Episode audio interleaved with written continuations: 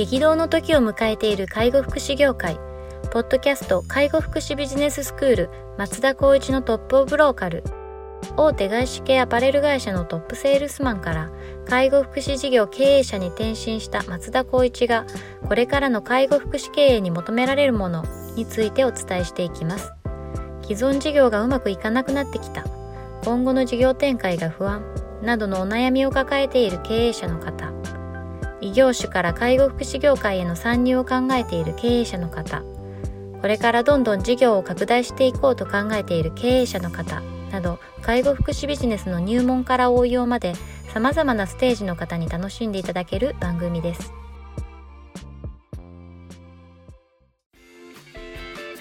こんにちは。ナビゲーターの松本真嗣です。ポッドキャスト介護福祉ビジネススクール松田光一のトップオブローカル。トップオブローカルとは介護福祉事業において地域に密着し地域に愛されることで地域のナンバーワンになることです。松田さん本日よろしくお願いします。よろしくお願いします。はい、えーと、今日はですねちょっと一つあのニュースを取り上げたいと思っておりますのでいきたいと思います。えっ、ー、と広島県の介護事業所提訴ヘルパーから感染というような内容になっております。ちょっと割とショッキングな、はい、あのニュースになっております。えっ、ー、と新型コロナウイルス感染症のため82歳で亡くなった三木市の女性の遺族男性が、えーと、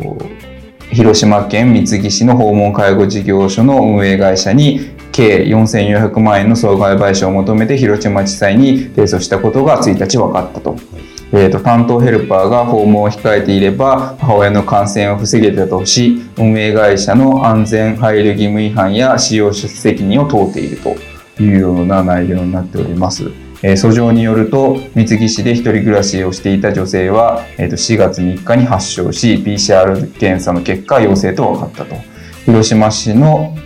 えー、と病院に入院して19日に新型コロナによる肺炎のため死亡、えー、と10日に陽性が判明した50代のヘルパーの訪問サービスを、えー、と3月の23、27、30と4月の、えー、と2日と6日に受けていたと。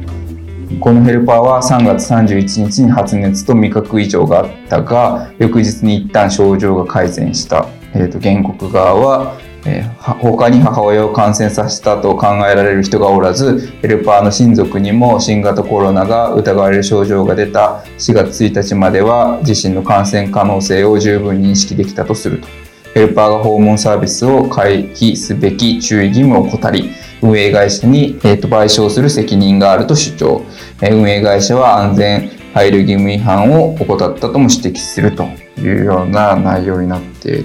おります。で遺族側はですね、えーと、新聞社の取材に対してヘルパーを交代させていれば母の命を奪われなかった運営会社は責任を認めて謝罪してほしいなどと話していると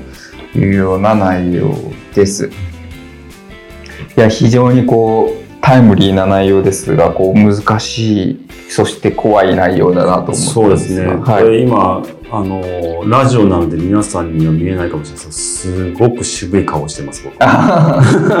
渋い。もう渋いしいやもうどっちの考え方もすごくなんか分かるし分からないしっていうようなもう率直な感情はそういったところですかね。はい、もうこの多分一番まあ、世の中的にエッセンシャルワーカーっていう、まあ、介護福祉の事業の人たちは言われてる中スーパーの人もそうなんですけどただやっぱり一番最終的な砦って在宅でいう訪問介護のサービスっていうのがまあ砦だと思うんですよね。デイサービスだったらもう通称だともう皆さん感染しちゃったらそこ使えないから家にいなきゃいけないし、じゃあ家にいるとしても見なきゃいけないからってったら訪問介護のサービスを受けざるを得ない。っていうところで言ったら、まあ、この方が、まあ、どういうようなその在宅の生活をしていたかっていうところが僕専門的なところでいくと気になる点ではあります、ね、なるほど。要するに、まあ、独居だったのか独居ですね。独居ですね。一人暮らし、うん、でご家族がまあどこに住んでるかっていうところもあって、まあ、遠方だったかとするならば、まあ、間違いなく介護は必要だよね。というところもあるし、まあその独居であるならばコロナっていうところも一番気にしなきゃいけないっていう視点を家族側から考えたとした場合ってなるとこういった訴えをされたっていう気持ちはすごくわかりますね。例えば事業所側の感覚からいくとまあ、私たちもそうなんですけど、いわゆるコロナ感染対策が厚労省から、まあ、市区町村に降りてきた、いわゆるこの一定の基準をルールとして定めて対応しなさいと、もしくは告知しなさいっていう義務があるので、それをやっていたかどうかっていうのが、僕は争点になるんじゃないかなとなるほど、なるほど。それが対策をや対策を行っていたかどうかそうですね。運営事業っていう、まあこれはもうもちろん皆さんも聞いてる人たちもわかると思うんですが、運営会社がそこをちゃんとやっていたとするならば、この個人の人がやっぱりやっていたかやってなかったっていうところに争点が、まあ向けられると思うので、もう時系列でそこを確認しながら、まあ最終的にはもう粛々と対応するしかないんじゃないかなと思いますけどね。うんなんかちなみにあの医師とか看護師だと個人でこういうその医療訴訟に備えたこう保険みたいなの入られてると思うんですけど、ヘルパーさんとかってそういうの入られてうん基本的には僕はあんまり聞いたことはないですね。ただ運営会社っていうのは必ず損害保険に入りなさいっていうのが、いわゆるこう、えっと行政にサービスとして申請する際には、それも一定の基準に入っているので、はい、うちの場合は IOE 制度は損保に入っていたりするんですけど、まあ、そういったところが入っていれば、こういったような訴えがあったとしたら、それは保険対応っていう部分では対応できるんじゃないかなとは思いますね。まあ、今回の場合でいくとその、まあ、ヘルパーさん個人っていうわけじゃなくてその事業所側に対してこう訴えているっていうような話になるので、うん直接的なこのなんていうんですかね保証義務みたいなのはヘルパーさん個人は負わないのかもしれないですけど、はいまあ、それでもこのなんていうんですか訴訟が発展していったら訴えられるリスクも当然あるわけですよねヘルパーさんは。そうですね。ただ、何よりも前提としての入り口が、はい、雇用者として雇用主に雇われてるがゆえに発生したことっていうのがあー位置づけられると思うのでこれはもういいかにその方がやっぱ不備を個人として不備を生じたとしても、それをやっぱ指導できなかった雇用主運営会社側がやっぱりこの非難されるというか訴えられるっていうのがまあ一定の部分ではあると思いますなるほね。どですね。いやもうこうなってくるとこう訪問サービスっていうのもなかなかそうなんですよみんなびっく怖ビクビクしちゃいますよね。そうなんですよ。まあ、雑談のように松本さんも先ほども話しましたけど、まあ、要するにこれって訪問介護最後の砦っていうところで頑張ってる人たちが、これで訴えられるっていうんだったら、まず行かないサービスとして行きたくない。で、さ最終的には訪問介護のサービスをやりたくない。なりますよね。うんまたや介護なんかやりたくないっていうことになる可能性が、この判例から起こり得る可能性は十分あると思うので、ね。しっかりとどう判断したかっていうのを可視化してほしいなと思います、ねうんどうだからダメ、どうだからいいっていうのをちゃんとそこを踏まえて、厚労省とかもしっかり判断して、それを介護事業所に指示してほしいなと思いますね。なんかこれたまたまこう新型コロナウイルスですけど、うん。まあ今ちょうど10月の頭なんでそろそろインフルエンザの予防接種とかスタートしていくじゃないですか。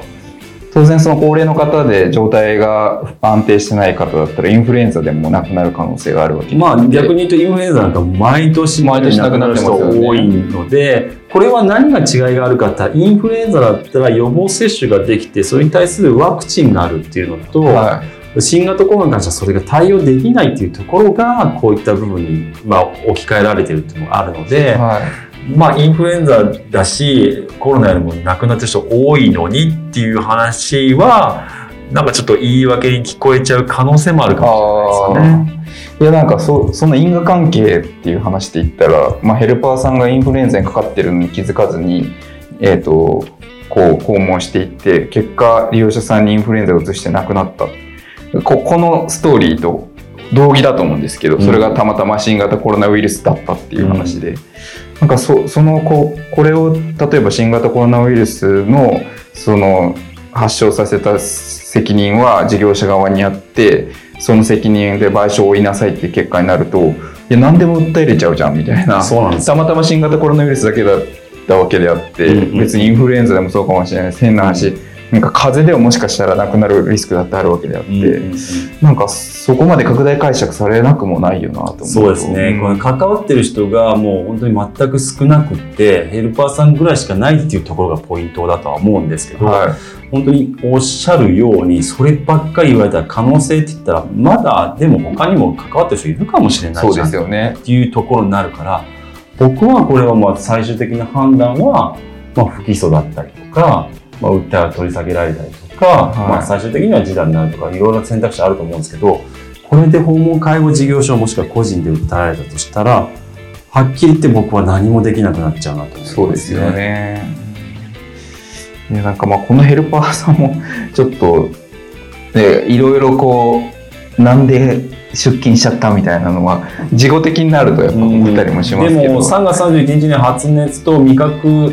異常があったけど翌日に一旦症状が改善された、でイコールあそこのおばあちゃんが私を待ってるから行かなきゃいけなないりますよね。こういう発想が多分あったとしたらとしたら、うん、だとしてもやめてくれでやめておけば死ななかったって言われてもちょっと辛いですよねかなり辛いと思いますよね。